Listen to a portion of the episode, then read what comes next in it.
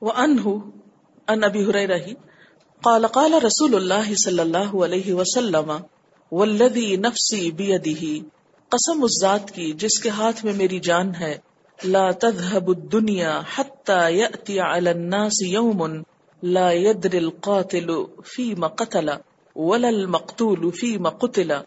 فقيل كيف يكون ذلك قال الهرج القاتل والمقتول في النار رواه مسلم۔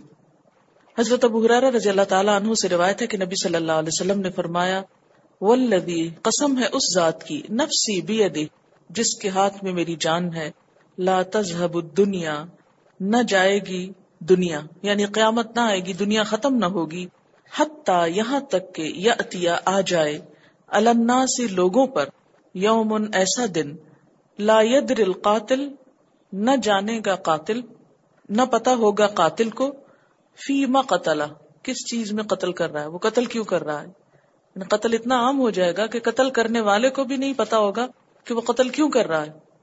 یعنی اس کے پیچھے کسی کو قتل انسانی جان لینے کے پیچھے کوئی بہت بڑی ریزن نہ ہوگی۔ ولل مقتول اور مقتول کو بھی نہیں پتا ہوگا کہ اس کو کس جرم میں مارا جا رہا ہے، کیوں اس کو مارا جا رہا ہے۔ فقیلا کیف یکون ذالک لوگوں نے پوچھا کہ یہ کیسے ہوگا؟ قال الحرج، فرمایا، حرج۔ یعنی فتنہ، مراد ہے حرج سے مراد یہاں فتنہ، فتنوں کی وجہ سے۔ القاتل والمقتول فی النار، ایسے قاتل و مقتول جو ہیں آگ میں، مسلم نے روایت کیا۔ اب قاتل تو آگ میں، مقتول کیوں؟ آگ میں جس کو پتہ ہی نہیں وہ کیوں قتل ہو رہا ہے۔ ہو سکتا ہے مقتول کی نیت بھی یہی ہو کہ وہ بھی دوسرے کو قتل کر دے۔ ہر شخص تلواریں لے کے باہر آ رہا ہے، بغیر کسی وجہ کے یا چھوٹی چھوٹی باتوں پر۔ اب یہ کہ ہر ایک جب ایسی نیت سے نکلا، ایک قتل ہو گیا اور ایک نے کر دیا معاملہ دونوں کا برابر ہو گیا۔ ایک اور حدیث ہے وہ انما عقل ابن یسار قال قال رسول اللہ صلی اللہ علیہ وسلم۔ نبی صلی اللہ علیہ وسلم نے فرمایا العبادت فی الحرج کہجرت الیہ رواہ مسلم۔ العبادت عبادت کرنا، اپنے دین پہ قائم رہنا۔ فی الحرج فتنوں کے زمانے میں کا ہجرت الیہ اتنا ہی ثواب کا کام ہے جیسے میری طرف ہجرت کر کے آنے کا۔ یعنی مکہ سے مدینہ ہجرت کر کے جو لوگ گئے تھے، جو ان کو اجر و ثواب ملا تھا، وہی ثواب ان لوگوں کو ملے گا جو فتنوں کے زمانے میں اپنے آپ کو دین پر قائم رکھیں۔ کیونکہ مشکل ہو جاتا نا۔ مثلا ایک اسلامی ماحول ہے، اسلامی ملک ہے، اسلام کا چرچا ہے۔ وہاں پر اگر آپ اسلام کے اوپر عمل کر رہے ہیں، تو آپ کے لیے اتنا مشکل نہیں ہے۔ لیکن کہاں مشکل ہو جاتا ہے؟ جہاں پر آپ ہر چیز کو اپنے مخالف پاتے ہیں۔ اور پھر بھی آپ دین پر پکے رہتے ہیں۔ میری جان جاتی ہے تو جائے، لیکن میں اس راستے سے نہیں ہٹوں گا۔ بہت سے لوگ مجھ سے پوچھتے تھے کہ اگر کسی کو جان کا خطرہ ہو تو بھی حجاب نہ اتارے۔ میں نے کہا، پہلی بات تو یہ ہے کہ وہ لوگ بھی مارے جا رہے ہیں جنہوں نے حجاب نہیں پہنا ہوا تھا۔ کیونکہ جب فتنا ہو جاتا ہے تو آپ کی شکلیں ملتی جلتی ہوں تو کون پوچھے گا آپ ہندو ہیں، مسلمان ہیں؟ وہ تو صرف ایک نفرت میں ہر ایک کو دھر لیں گے۔ دوسری بات یہ ہے کہ زندگی اور موت اللہ کے ہاتھ میں ہے۔ ساری دنیا بھی مل کے کسی کو نہیں مار سکتی جب تک اللہ کا عزن نہ ہو۔ اور کوئی کسی کو زندگی دے نہیں سکتا اگر اللہ کی طرف سے ختم ہو گئی۔ تو ایسے میں اگر ہم دین پر ہوتے ہوئے دنیا سے جائیں اپنی شناخت کے ساتھ، تو وہ نفے کا سودا ہے؟ یا پھر وہ نفے کا سودا ہے کہ ہم اپنی دنیا بچانے کے لیے دین کو بھی قربان کریں اور ادھر سے جان بھی جائے۔ جب اس کے جانے کا وقت، اس نے تو جانا ہے۔ آپ جس بھی حال میں ہوگے وہ انتظار نہیں کرے گی۔ تو اس لیے تھوڑا سا دل کو پکا کریں، تھوڑا سا دل کو مضبوط کریں، تھوڑا سا سوچیں۔ کیونکہ جب ہر طرف سے لوگ افواہیں پھیلا رہے ہوتے ہیں، تو انسان کو ایک خوف تو آتا ہے کہ پتہ نہیں میں نکلوں گا تو کیا ہوگا، شاید سب مجھے کو پکڑ کے چپٹ لیں گے۔ لیکن ایسا ہوتا نہیں ہے، یہ ہماری ازمپشنس ہوتی۔ ایک اور حدیث جس کا ہم سب کو بہت دھیان کرنے کی ضرورت ہے، وعن عبد الله بن عمر قال قال رسول الله صلى الله عليه وسلم ستكون فتنة تستنزف العرب قتلاها في النار. اللسان فيها اشد من وقع السيف. رواه الترمذي وابن ماجه نبی صلی اللہ علیہ وسلم نے فرمایا، ستکون ان قریب ہوگا فتنتن، ایک فتنہ. تستنزف العرب جو عربوں کو گھیر لے گا. قتلاح فنار یعنی اس کے جو مقتول ہوں گے، وہ آگ میں ہوں گے. السان فیحا زبان چلانا اس میں، اشد من وقت السیف. تلوار مارنے سے بھی زیادہ خطرناک ہوگا. یعنی ان فتنوں میں زبان کا غلط استعمال ایب گیری ایب جوئی، یہ لوگوں کو برا بھلا کہنا، یہ قتل سے بھی زیادہ خطرناک جرم ہوگا۔ اس پہ تھوڑی سی بات اور کریں گے کہ یہاں پر یہ بات کیوں فرمائی گئی کہ زبان کھولنا اس میں قتل سے بھی زیادہ برا ہوگا؟ کس چیز کی طرف اشارہ ہے؟ جی ہاں پروپگنڈے کی جنگ۔ اس وقت آپ دیکھیں تو کسی بھی جنگ کو بھڑکانے میں شروع کرنے میں اور کسی خاص رخ کی طرف لے جانے میں میڈیا کا ایک بہت بڑا کردار ہوتا ہے۔ وہ ذہن سازی کرتا ہے۔ آپ کسی کو تلوار سے مارتے ایک دفعہ تکلیف ہوتی ہے نا۔ اور وہ تکلیف اس کے بعد ختم ہو جاتی لیکن جب آپ کسی کو زبان سے دکھ دیتے ہیں، تو پھر کیا ہوتا ہے؟ کہ وہ بات بار بار انسان کو دکھ دیتی چلی جاتی ہے۔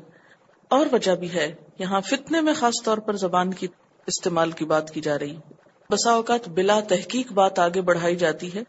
مشتعل کرنے والے بیانات، جس کے نتیجے میں کئی انسانوں کا قتل واقع ہو سکتا ہے۔ اس سے پتا چلتا ہے کہ فتنے کے زمانے میں خاص طور پر اپنی زبان کی حفاظت کرنے کی ضرورت ہے اور مزید کانشیس ہونے کی ضرورت ہے۔ ایک ہوتا ہے نا، عام رستہ ہوتا ہے، آپ ریلیکس ہو کے جا رہے ہوتے۔ جہاں پھسلنے والا رستہ آتا ہے، تو وہاں آپ کیا کرتے؟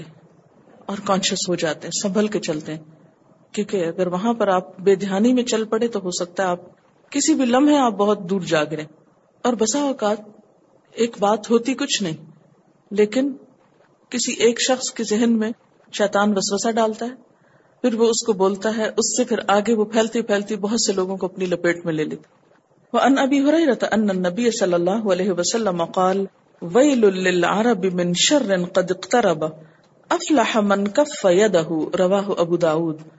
حضرت ابو حرار رضی اللہ تعالی عنہ سے روایت ہے، نبی صلی اللہ علیہ وسلم نے فرمایا، ویل للعرب اربوں کے لیے ہلاکت من شرن اس شر سے کدک طرح جو قریب آ گیا افلاح فلاح پا گیا۔ من کف فیدہ جس نے اپنا ہاتھ روک لیا۔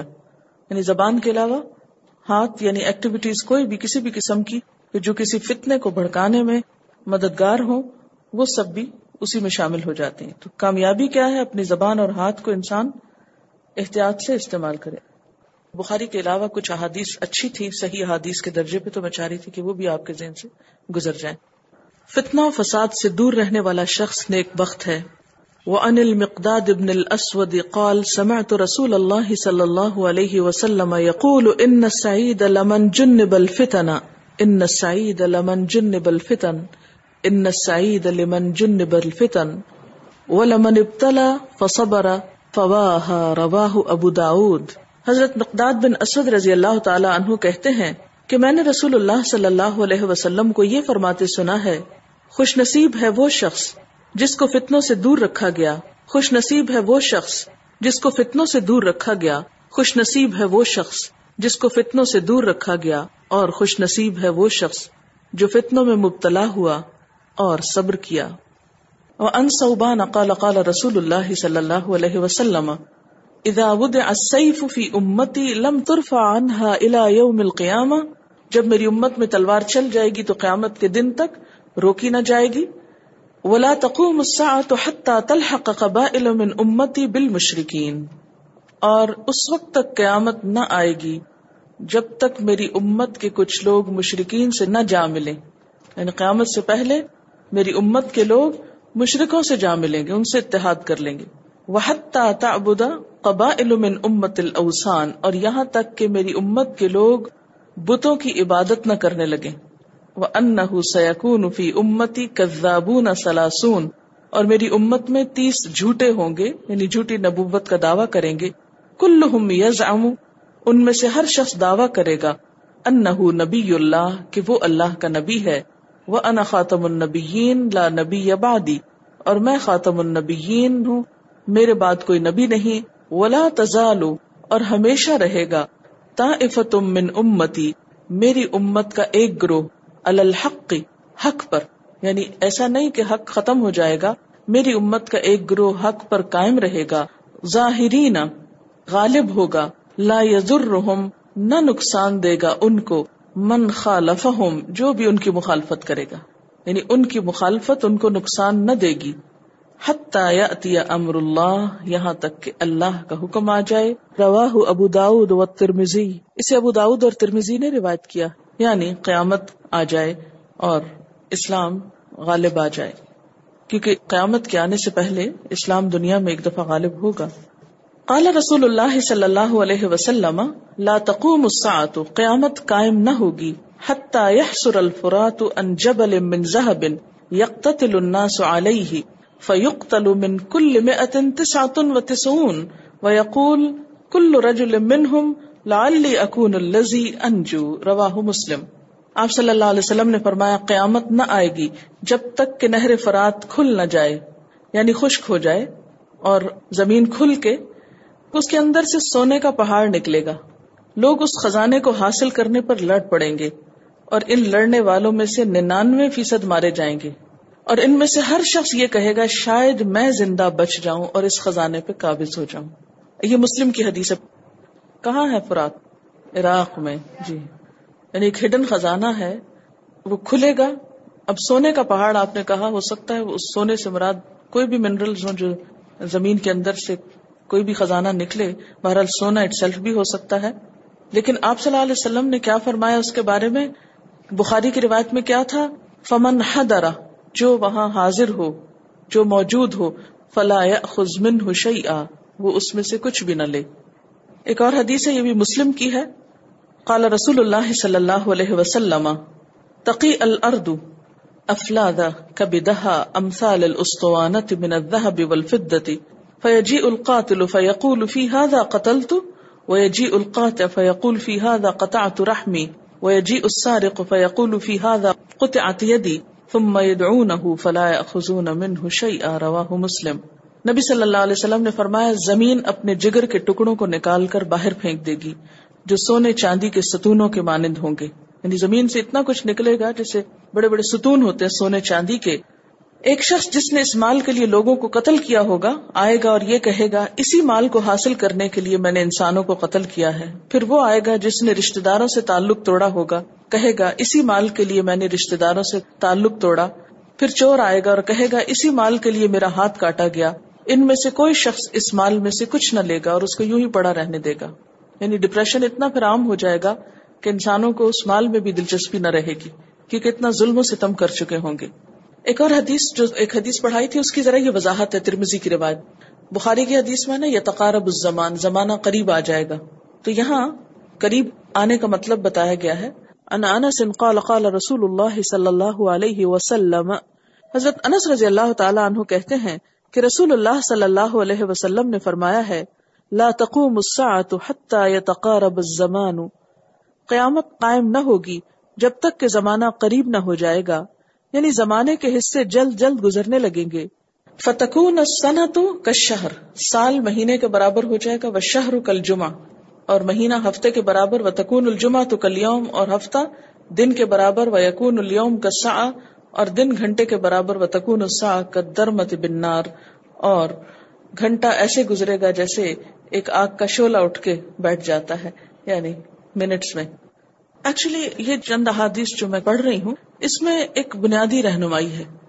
اب اس کے بعد پھر ہر شخص اپنی کیپیسٹی اپنی حیثیت اور اپنی صلاحیت کے مطابق دیکھے کہ وہ کہاں کیا کر سکتا ہے۔ کیونکہ ہر ایک کو جواب اللہ کو دینا ہے نا۔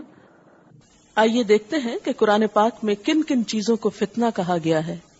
قرآن پاک میں آتا ہے، انما اموالکم و اولادکم فتنہ۔ تمہارے مال اور اولاد کیا ہے؟ فتنا آزمائش، امتحان کا پرچا واللہ اندہ اجر عظیم۔ اس میں پاس ہوئے تو اللہ کے پاس بہت بڑا اجر ہے۔ تو مال فتنا ہے۔ اس کے بارے میں حضرت امر بن اوف سے روایت ہے۔ آپ صلی اللہ علیہ وسلم نے فرمایا، اللہ کی قسم، میں تمہارے محتاج ہونے سے نہیں ڈرتا ہوں، بلکہ میں تو اس بات سے ڈرتا ہوں کہ دنیا تم پر کشادہ کر دی جائے۔ یعنی خوب عام ہو جائے، مال و دولت۔ جیسے تم سے پہلے لوگوں پر کشادہ کی گئی تھی، پھر تم اس میں ایک دوسرے سے آگے بڑھنے کی کوشش کرنے لگ جاؤ۔ تو وہ تمہیں اس طرح ہلاک کر دے جیسے تم سے پہلے لوگوں کو ہلاک کیا تھا۔ یعنی مال و دولت کی کثرت ہلاکت کا سبب زیادہ ہے بنسبت فقر و فاقہ کے۔ آپ صلی اللہ علیہ وسلم نے فرمایا، ہر امت کی ایک آزمائش ہے اور میری امت کی آزمائش مال ہے۔ یعنی ہر امت کسی نہ کسی چیز سے آزمائی جاتی۔ اور امت محمد صلی اللہ علیہ وسلم مال سے آزمائی جا رہی ہے۔ اور اب آپ دیکھیں کہ جن کے پاس نہیں، ان کا رویہ کیا ہے؟ اور جن کے پاس ہے، ان کا رویہ کیا ہے؟ جن کے پاس نہیں، وہ بھی اپنی دینی ذمہ داری نہیں نبھانا چاہتے۔ وہ کہتے ہیں، تم ہم سے دین کی بات کرتے ہمارے پاس کھانے کو نہیں۔ ہم نماز کیسے پڑھیں؟ ہم یہ کام کیسے کریں؟ اور جن کے پاس ہے، وہ اس مال و دولت کو سنبھالنے سے فارغ نہیں۔ اور اس وقت مجموعی طور پر امت مسلمہ کے مال و دولت کے ساتھ کیا ہو رہا ہے اور کیا ہونے والا ہے، وہ بھی آپ کے سامنے۔ ہے لیکن عمومی طور پر ہم سب کا نیچے سے لے کے اوپر تک سب کی سوچ ملتی جلتی۔ عموماً ہمارا طریقہ کیا ہوتا ہے؟ جو بھی ریٹائر ہوتا ہے، جس کے پاس بھی چار پیسے آتے ہیں ان کو فکس کراتا ہے۔ مفت کی آمدنی ہوتی اور خود بیکار ادھر ادھر کی سیاست اور بیکار مشغلوں میں مشغول ہو جاتا ہے اور اس سے وہ جو کام اور تعمیر کا دروازہ ہے وہ رک جاتا ہے یعنی اکثریت کی سوچ کیا ہے کہ پیسے کو بس ایسا محفوظ کر دیا جائے کہ جس میں کوئی خود محنت بھی نہ کرنی پڑے، نہ دماغ لڑانا پڑے، نہ تھکنا پڑے، نہ کوئی کوشش کرنی پڑے اور نہ ہی کسی نقصان کا اندیشہ ہو؟ بس امن چین سے بیکاری میں وقت گزر جائے۔ جس قوم کی سوچ یہ بن جائے، وہاں ترقی کیسے ہو سکتی؟ وہاں آگے کیسے بڑھا جا سکتا؟ اسی لیے تو اللہ تعالیٰ نے سود کو حرام قرار دیا تھا۔ لیکن ہم اس کو کسی نہ کسی طرح حلال کرنے کے جواز ڈھونڈتے ہیں۔ سیدنا عبداللہ بن امر بن العاص کہتے ہیں کہ میں نے آپ صلی اللہ علیہ وسلم کو یہ کہتے سنا محتاج مہاجرین دولت مند مہاجرین سے پانچ سو سال پہلے جنت میں داخل ہوں گے۔ یعنی دنیا میں اگر کسی کے پاس نہیں تو وہ اپنے آپ کو محروم نہ سمجھے۔ اور اس محرومی میں اپنی عبادت اور اپنے فرائض میں کوتا نہ کرے۔ اگر محرومی کے باوجود وہ عبادت کرتا رہا اور اپنے فرائض پورے کرتا رہا تو وہ دوسروں سے پہلے جنت میں جا پہنچے گا۔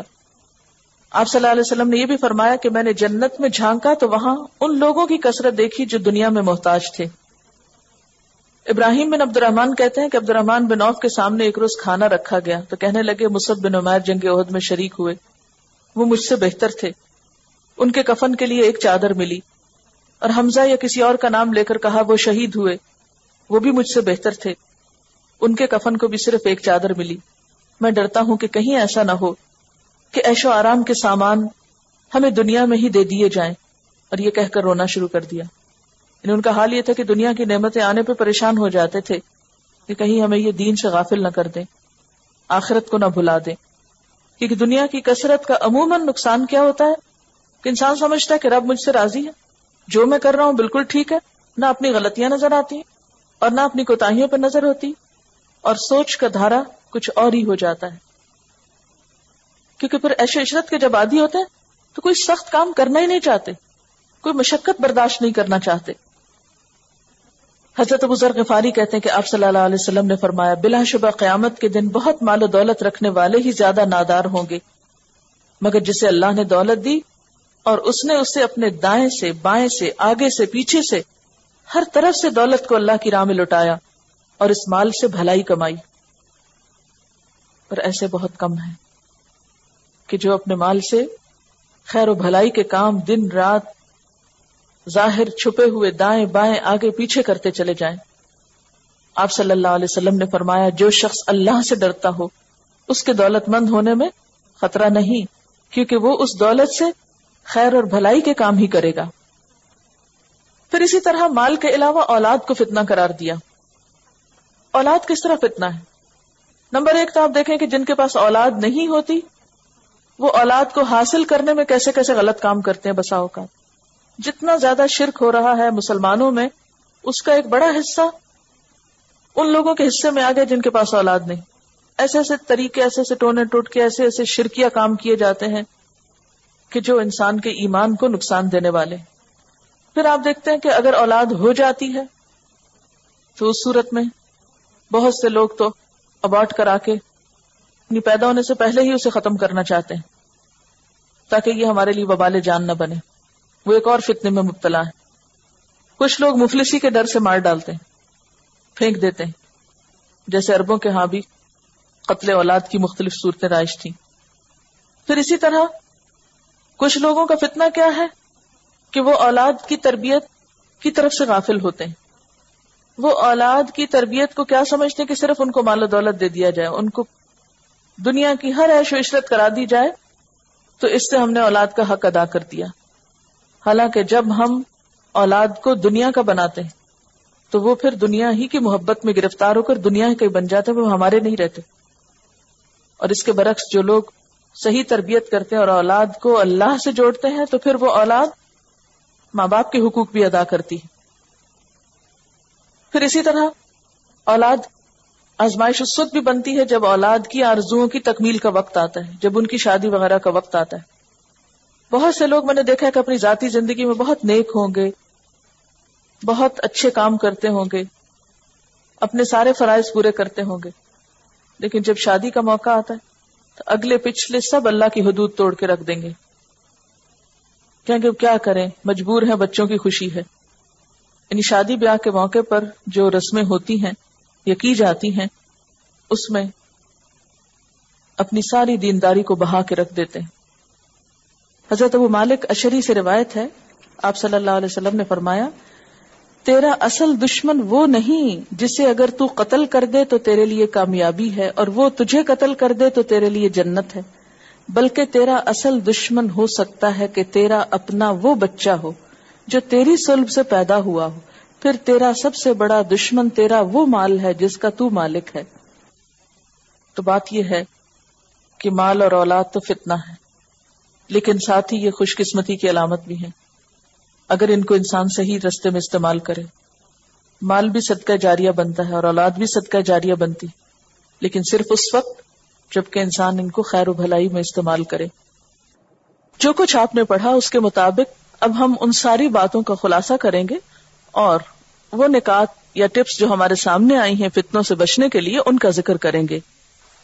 مختصراً آپ یوں سمجھ سکتے ہیں کہ فتنہ ایک ایسی چیز ہے جو دراصل ہمارے ایمان کے لیے خطرے کا سبب ہو سکتا ہے۔ یعنی ہر وہ چیز فتنہ ہے جس سے ہمارے ایمان کو خطرہ ہو، جو ہماری آخرت کے لیے نقصان دہ ہو، خسارے کا سبب ہو۔ ہماری زندگی میں ہمارا ایمان سب سے زیادہ قیمتی چیز ہے۔ آپ گولڈ کی جیولری کی تو حفاظت کرتے ہیں۔ اپنی باقی تمام قیمتی چیزوں کی حفاظت کرتے ہیں، اپنی ضرورت کی چیزوں کی حفاظت کرتے ہیں، اپنی پسندیدہ چیزوں کی حفاظت کرتے ہیں۔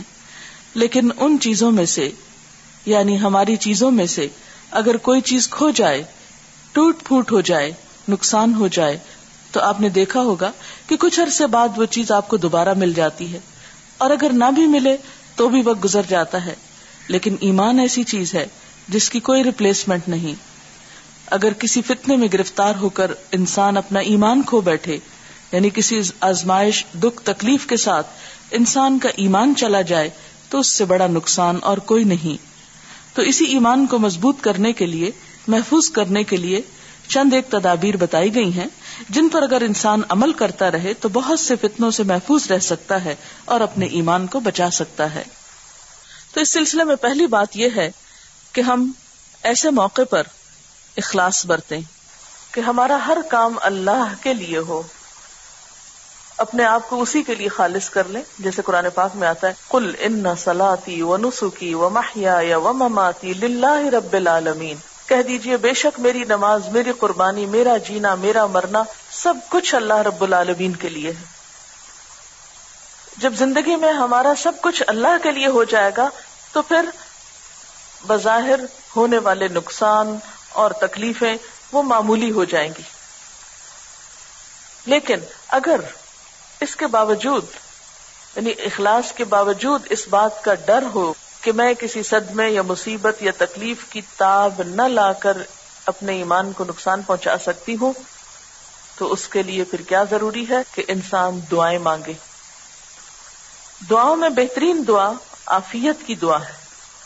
اللہ تعالیٰ کی پسندیدہ دعا ہے، جب بندہ اپنے لیے آفیت مانگتا کہ اللہ تو مجھے فتنوں سے بچا کے رکھ، محفوظ رکھ۔ تو یہ دعا اللہ تعالیٰ کو بہت پسند ہے جب بندہ اس سے مانگتا ہے۔ اور وہ دعا کیا ہے؟ اللہ انی اسألک العافیت فی الدنیا والآخرہ۔ اللہ انی اسألک العفو والعافیت فی دینی و دنیای و اہلی و استر عوراتی و آمن روعاتی اللہم احفظنی من بین یدی و من خلفی و ان یمینی و ان شمالی و اعوذ بعظمتک ان اغطال من تحتی. یہ دعا صبح شام کی دعا میں موجود ہے، وہاں سے آپ دیکھ سکتے ہیں، اس کا ترجمہ بھی۔ جب آپ دین کے راستے پر بھی چلتے ہیں تو لوگ بار بار آپ کے ذہن میں کنفیوژن پیدا کرتے ہیں، شک ڈالتے ہیں۔ ایسے موقع پر انسان سوچتا ہے کہ شاید وہ دین کے راستے پر چل کر بھی گمراہ ہو جائے گا۔ تو ان سارے کنفیوژن سے بچنے کے لیے یہ دعا پڑھنا بہت فائدہ مند ہے۔ اللہ ارن الحق حق ورزقنا اتباعه وارن الباطل باطلا ورزقنا اجتنابه اے اللہ، ہمیں حق کو حق دکھا۔ یعنی حق ہمیں حق ہی نظر آئے۔ اور اس کی پیروی کرنے کی توفیق عطا فرما۔ اور ہمیں باطل کو باطل دکھا اور اس سے بچنے کی توفیق عطا فرما۔ جب حق کے معاملے میں، دین کے معاملے میں کوئی شک اور تجزب پڑنے لگے، تو خصوصی طور پر اس وقت یہ پڑھنی چاہیے۔ اور یہ شک کب آتا ہے؟ جب بہت سارے لوگ آپ کی مخالفت شروع کر دیتے ہیں۔ جب ہر طرف سے آپ کو صرف کریٹیسم سننا پڑتا ہے اور کوئی انکریج نہیں کرتا آپ کے دین کی طرف آنے پہ، تو انسان خود بھی ڈاما ڈول ہو جاتا ہے۔ میرا خیال ہے کہ میں ہی غلط ہوں شاید۔ سب ٹھیک ہے۔ اس کے علاوہ کچھ اور مصنون دعائیں ہیں۔ اگر کسی فتنے کا انسان شکار ہو جائے یعنی کوئی مصیبت آ پڑے اور انسان کو اپنے ایمان کا خطرہ ہو، تو اس وقت بھی مانگی جا سکتی اور اس سے پہلے بھی مانگی جا سکتی مثلا اللہ انا نعوذ بک ان نرجع على آقابنا او نفتنا۔ اے اللہ، ہم تیری پناہ چاہتے ہیں اس بات سے کہ ہم اپنی ایڑیوں پر پلٹا دیے جائیں یا کسی فتنے میں مبتلا کیے جائیں۔ یعنی کہیں دین سے ہم پلٹ نہ جائیں اور کسی فتنے میں پھنس نہ جائیں۔ کہ جو ہمیں تیری طرف آنے سے روکے۔ اسی طرح ایک اور دعا ہے۔ اعوذ باللہ من سوء الفتن۔ میں اللہ کی پناہ چاہتی ہوں برے فتنوں سے۔ ایک اور دعا ہے۔ اللہ مقلب القلوب ثبت قلبی اللہ دینک۔ اے اللہ، جو دلوں کو پھیرنے والا ہے، میرے دل کو اپنے دین پر ثابت قدم رکھ۔ یعنی جب یہ محسوس ہو کہ دل دین کی طرف نہیں لگ رہا اور دین سے دور جا رہے ہیں، یہ اس بات کا خطرہ پڑ گیا ہے کہ کوئی اور انسان آ کے رکاوٹ بن گیا ہے میرے دین کے راستے میں، تو ایسے میں کیا کرنا چاہیے؟ یہ دعا مانگنی چاہیے کہ یا اللہ، تو میرے دل کو دین پہ جما دے۔ اگر دل جم جائے تو پھر دنیا ادھر سے ادھر ہو جائے، انسان کو نقصان نہیں ہوتا۔ اور وہ اللہ ہی جما سکتا ہے۔ اللہ کی توفیق اور تائید سے ہی ہوتا ہے۔ پھر ایک اور دعا ہے اللہ مصرف القلوب، صرف قلبی اعلی طاعتک۔ اے اللہ، دلوں کو پھیرنے والے، ہمارے دل اپنی اطاعت پہ پھیر دے۔ یعنی دل تو لگا ہوا ہے، لیکن یوں لگتا ہے ابھی عمل میں تبدیلی نہیں آ رہی۔ تو پھر خطرہ ہوتا ہے نا کہ اگر عمل نہیں بدلے تو دل بھی نہ کہیں بدل جائے۔ دونوں ایک دوسرے کو سپورٹ کرتے ہیں نا۔ عمل بدلنے کے لیے دل کا بدلنا ضروری ہے اور دل کے جمنے کے لیے عمل کی تبدیلی ضروری ہے۔ تو اے اللہ، جو دلوں کو پھیرنے والا ہے، ہمارے دل کو اپنی اطاعت پر پھیر دے۔ پھر اسی طرح ایک اور دعا، ربنا لا تزغ قلوبنا بعد اذ هديتنا وهب لنا من لدنك رحمه انك انت الوهاب اے ہمارے رب، ہمیں ہدایت دینے کے بعد ہمارے دلوں کو ٹیڑھا نہ کرنا۔ یہ راستہ دکھانے کے بعد ہمارا دل اس سے اکتائے نہیں۔ ہم اس سے کہیں اور نہ مڑ جائیں۔ اور ہمیں اپنے پاس سے رحمت عطا فرما دے۔ بے شک تو بہت عطا کرنے والا ہے۔ کیونکہ اللہ کی رحمت ہی ہو انسان کے ساتھ، تو انسان ہدایت اور حق پر قائم رہ سکتا ہے۔ پھر اسی طرح یہ دعا مانگنی چاہیے، ربنا آتنا من لدنک رحمتا وحیئ لنا من امرنا رشدا۔ اے ہمارے رب، ہمیں اپنی خاص رحمت سے نواز اور ہمارا معاملہ درست کر دے۔ یہ وہ دعا ہے جو اصحاب کہف نے ان چند نوجوانوں نے مانگی تھی۔ جب وہ اپنا دین اور ایمان بچانے کے لیے غار کی طرف جا رہے تھے کہ اللہ تو رہنمائی کر اور تو اپنی رحمت ہم پہ نچھاور کر۔ تو شیطان بھی بہت خوف دل میں ڈالتا ہے، لوگ بھی ڈالتے ہیں۔ تو ایسے میں انسان پھر کیا کرے؟ اللہ سے دعا کرے اور پھر اور کیا؟ نوافل کا اہتمام۔ جب کوئی ایسی چیز اپنے اندر یا باہر پائے تو اللہ تعالیٰ کے آگے جھک جائیں سلاط حاجت پڑھیں۔ اللہ سے خصوصی دعا کریں کہ اللہ تو مجھے سنبھال لے، میرے دل کی حفاظت کر، میرے ایمان کی، میرے دین کی، اور خصوصاً تحجد کا اہتمام، کیونکہ تحجد میں بہت جلد دعائیں قبول ہوتی ہیں کیونکہ غیر معمولی حالات میں عبادت بھی کثرت سے ہونی چاہیے۔ پھر اسی طرح شعوری طور پر صدقہ خیرات کریں۔ اس سے کیا فائدہ ہوگا؟ کہ بلائیں ٹلیں گی۔ اچھا لوگوں کے نزدیک بلائیں کیا ہوتی ہیں؟ دنیا کے کوئی نقصان۔ عام لوگوں کے نزدیک بلا کیا ہے؟ مصیبت کیا ہے؟ دنیا کا نقصان۔ لیکن اللہ کے بندوں کے لیے نقصان کیا ہے؟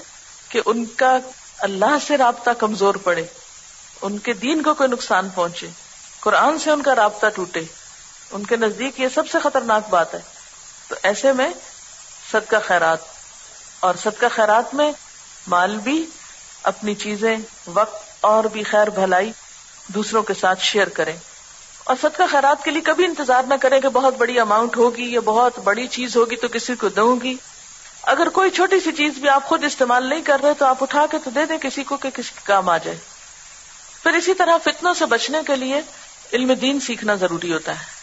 جتنی جتنی روشنی ہوگی، اتنا اتنا آپ شر اور خیر، باطل اور حق، اس کا فرق پہچان سکیں گے۔ اور خصوصاً قرآن اور سنت کی طرف رجوع کریں۔ کیونکہ وہاں ہر پہلو سے متعلق رہنمائی موجود ہے۔ جیسے ایک پودے کی مضبوطی کے لیے بہترین ماحول چاہیے، اسی طرح ایمان کی مضبوطی کے لیے بھی بہترین ایمانی ماحول چاہیے۔ اپنے ایمان کو بچانے کے لیے اللہ کے دین سے جڑے رہیں، قرآن اور سنت کا مطالعہ کریں، ایسی مجلسوں میں بیٹھیں تاکہ آپ کا ایمان مضبوط ہو۔ پھر اسی طرح اپنے کردار، اخلاق بہیویئر اس پر توجہ دیں۔ اپنا تزکیہ کرنے کی طرف کوشش کریں۔ شخصیت کی گرومنگ کی بجائے اور ظاہری چیزوں کے اوپر بہت زیادہ وقت لگانے کی بجائے کردار سازی پر توجہ دیں۔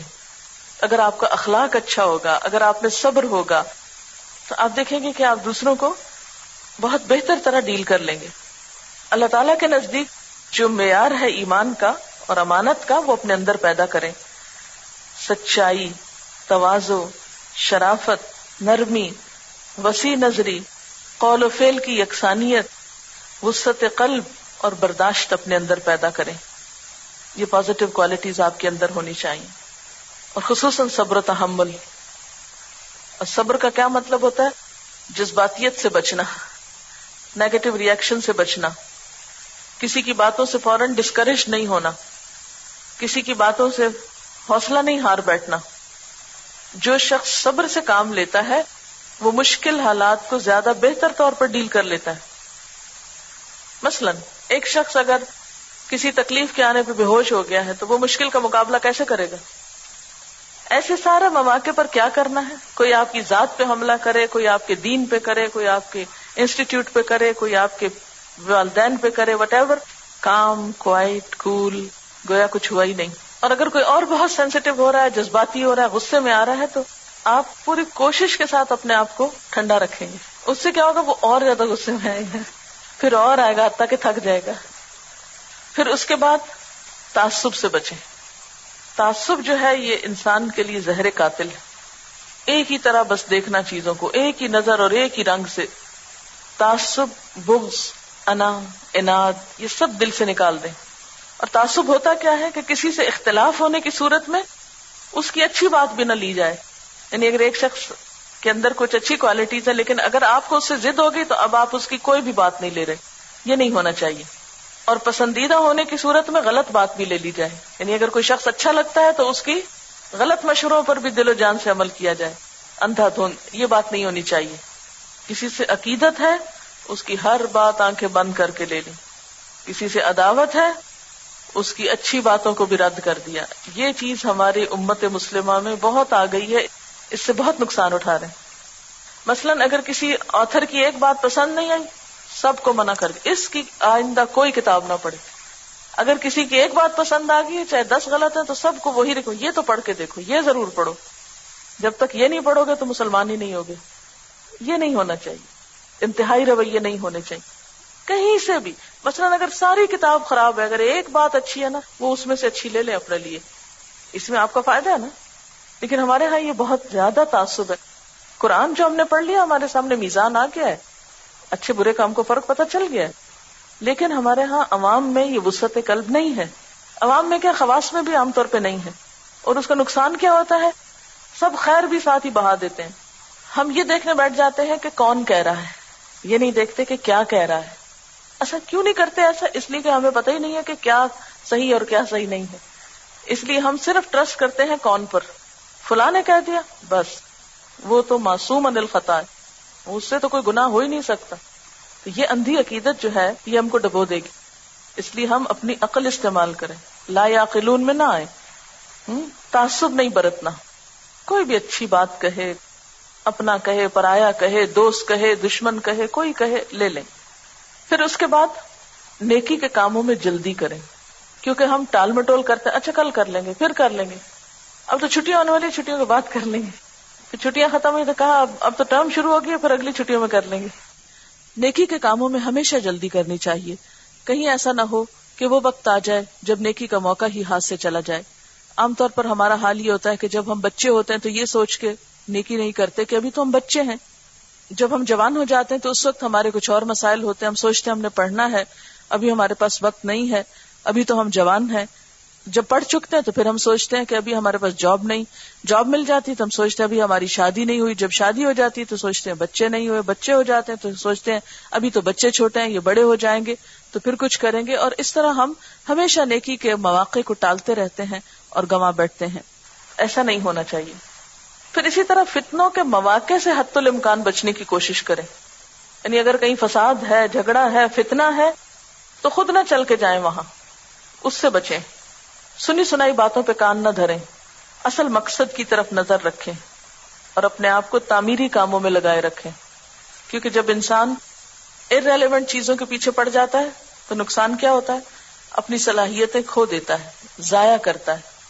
پھر اسی طرح انسانیت کا احترام کریں، کیونکہ اللہ نے بنی آدم کو عزت بخشی ہے۔ وَلَقَدْ كَرَّمْنَا بنی آدم۔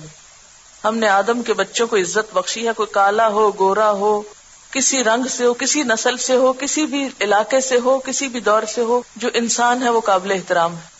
انسان کو انسان ہونے کے ناطے قابل احترام سمجھے اب مثلا آپ سیڑھیوں سے نیچے اترتے ہیں، آپ دیکھتے ہیں کوئی شخص جا رہا ہے اور آپ سمجھتے نہیں، یہ تو ہمارے ریلیجن کا نہیں، کسی اور ریلیجن کا اسے اس کو دھکا دے کے آگے نکلے یہ نہیں ہونا چاہیے۔ وہ انسان ہے، اگر اس کا حق پہلے تو اس کو دے اس معاملے میں بساؤ کہتا ہوں بہت تعصب کرتے ہیں۔ ہماری جماعت، ہمارا مذہب، ہمارا ملک ہمارا رنگ ہماری زبان بولنے والے، ہمارے فلاں فلاں برادری کے لوگ۔ ان کا حق پہلے۔ ان اکرمکم ان اللہ اتقاکم۔ بے شک اللہ کے نزدیک تم میں سب سے زیادہ عزت والا وہ ہے جو سب سے زیادہ متقی پرہیزگار۔ پھر اس کے بعد دوسروں کے حقوق ادا کرنے میں دیر نہ کریں۔ مثلا سلام میں پہل کریں۔ اسی طرح اگر آپ کے پاس کسی کی امانت ہے، فوراً لوٹا دیں۔ جو چیز آپ کی نہیں، اس کو استعمال نہ کریں۔ بعض اوقات ہم کوئی بھی چیز اس لیے اٹھا لیتے ہیں کہ کوئی بھی اس کو نہیں لے رہا، چلو میں لے لوں۔ یہ بھی چوری کی ایک قسم ہوتی ہے۔ ایسا بھی نہیں کرنا چاہیے۔ جب پہچان نہیں اپنے کی تو دوسرے کا کیوں اٹھانا اس کے دھوکے میں؟ بس چھوڑ دیا۔ یہ ہوتا ہے تکوا اور جب تک تکوا نہ ہو بندے کے اندر، اس وقت تک باقی معاملات درست نہیں ہو سکتے۔ اللہ دلوں کا تکوا دیکھتا ہے۔ پھر دین کی اصل روح دوسروں تک پہنچائیں۔ یعنی ظاہری اور فروئی اور چھوٹی چھوٹی باتوں میں جھگڑے نہ کریں۔ یہ دیکھیں کہ ان سب چیزوں کا اصل مقصد کیا ہے، یہ دین کے آنے کا مقصد کیا ہے۔ اور لوگوں کو اصل اسپرٹ سے روشناس کرائیں، ان کے اندر بہترین اخلاقیات لانے کی کوشش کریں تاکہ وہ زندگی کے مسائل کو قرآن و سنت کے مطابق حل کر سکیں۔ پھر ایک بات ہے کہ اگر کسی سے اختلاف ہو جائے تو کیا کریں؟ ایسے میں اول الامر کی اطاعت کرے اول الامر کون ہوتے ہیں؟ جو کسی بھی معاملے کے منتظم اور بڑے ہوتے ہیں۔ مثلا ملک کا سربراہ ہے یا کسی گروہ کا یا برادری کا یا خاندان کا یا گھر کا۔ لیکن شرط کیا ہے جب تک وہ قرآن و سنت کے مطابق حکم دے؟ ان کے حکم میں خواہ تنگی ہی کیوں نہ یعنی جب تک وہ قرآن و سنت کے خلاف کچھ نہیں آپ کو کہتے اور ڈسپلن قائم کرنے کے لیے کوئی بھی حکم دیتے ہیں تو اس کو ماننا ضروری ہے، خواہ اپنا دل نہ بھی چاہے۔ پھر اسی طرح جلد بازی سے کام لیتے ہوئے مخالفت اور بد اخلاقی پر نہ اترے، کیونکہ بہت سی خرابیاں جلد بازی میں ہوتی ہیں۔ پھر اختلاف کے باوجود دوسروں کی خیر خواہی چاہیں۔ یعنی کوئی آپ سے اگری نہیں کر رہا ڈس اگری کر رہا ہے، تو بھی آپ اس کی بھلائی چاہتے رہیں۔ اگر مسلمانوں کے دو گروہ باہم لڑ پڑے، تو کسی بھی گروہ کی حمایت یا پیروی بغیر سوچے سمجھے نہ کریں۔ اگر کسی کے حق پر ہونے کے بارے میں فیصلہ نہ کر سکے تو دونوں سے الگ ہونا بہتر ہے۔ ان کو جگڑنے دیں، آپ اپنا ایمان بچائیں۔ محض رشتے داری میں، محبت میں، عقیدت میں جلد بازی میں کسی سے طرفداری نہ کریں۔ سنبھل کے بولیں، سنبھل کے فیصلہ کریں۔ پھر اس کے بعد ہے، کسی سے ناراضگی کی صورت میں اپنی رائے کا اظہار براہ راست متعلقہ شخص سے ہی کریں۔ یعنی اگر آپ کسی سے ناراض ہیں، آپ کو کسی کے ساتھ کچھ مشکل پیش آ رہی ہے، تو ڈائریکٹ اس سے مل کر بات کر لیں۔ نہ کہ عوام الناس میں اپنے خیالات کا اظہار کر کے ان میں بدمنی اور انتشار پھیلائیں۔ عموماً فتنے کیوں پھیلتے ہیں؟ دو لوگوں کی آپس میں کسی چیز پر ڈس اگریمنٹ ہو گئی، کوئی اختلاف ہو گیا۔ اب وہ آپس میں تو بات ہی نہیں کر رہے اب وہ ایک بھی عوام کو بتا رہا ہے، دوسرا بھی عوام کو کہانیاں سنا رہا ہے، عوام حیران پریشان ہے کہ یہ مسئلہ کیا ہے۔ تو ایسی صورت میں عوام الناس کو انوالو نہ کریں۔ زبان کا محتاط استعمال کریں۔ اشتعال انگیز بیان بازی سے بچیں۔ سنی سنائی باتوں کو آگے نہیں بڑھائیں۔ اس طرح فتنوں سے بچا جا سکتا ہے۔ پھر کلمہ حق کہتے وقت تمام اسلامی اقدار اور آداب اور اخلاق کا لحاظ رکھیں۔ بعض اوقات ہم کہتے ہیں، میں تو سچی بات کر رہی ہوں، اس لیے اللہ اعلان کروں گی اور خوب بدتمیزی پہ اتر آتے ہیں۔ کلمہ حق کہتے ہوئے چوٹیں برساتے ہیں دوسروں پہ اور تیز اور تند لہجوں میں بات کرتے ہیں، دوسروں کے اوپر طنز کرتے ہیں۔ یہ انداز درست نہیں ہے۔ پھر ہے اختلاف کے باوجود دلوں میں وسط رکھیں۔ دوسروں کو ایکسپٹ کرنے، ان کی غلطیاں معاف کرنے اور ان کی غلطیاں بتانے میں بھی خیر خواہی سے کام لیں۔ اور آخری بات ہے، جب بھی انسانوں کی ترجیح دنیا بن جاتی ہے یعنی ہماری پرائرٹی جب دنیا بن جاتی ہے، تو فتنہ و فساد اور انتشار کا دور دورہ ہو جاتا ہے۔ اس کا حل یہ ہے کہ لوگوں کی توجہ اور ترجیح دین بنا دیں۔ جتنا جتنا دین آتا جائے گا اور دین بھی صرف ظاہری نہیں، حقیقی اسپرٹ آتی جائے گی، تو فتنے، فساد، جھگڑے، لڑائیاں، یہ تمام چیزیں ختم ہوتی جائیں گی اور تبھی صحیح معنوں میں امن و امان قائم ہو سکتا ہے۔ جب تک دین نہ ہو، اللہ کا خوف نہ ہو، اس وقت تک معاملہ درست نہیں ہو سکتا۔ اور ان سب باتوں کے ساتھ ساتھ ہمیں اللہ تعالی سے مدد لینا ہے۔ اور اس کے لیے دعا کیا ہے؟ اعوذ باللہ من سوء الفتن۔ کہیے سب تین دفعہ، اعوذ باللہ من سوء الفتن۔ اعوذ باللہ من سوء الفتن۔ اعوذ باللہ من سوء الفتن۔ وآخر دعوانا ان الحمد لله رب العالمين سبحانك اللهم وبحمدك نشهد ان لا اله الا انت نستغفرك ونتوب اليك والسلام عليكم ورحمة الله وبركاته يا ايها الذين امنوا ان من ازواجكم واولادكم عدوا لكم فاحذروهم وان تعفوا وتصفحوا وتغفروا فان الله غفور رحيم. انما اموالكم واولادكم فتنه والله عنده أجر عظيم.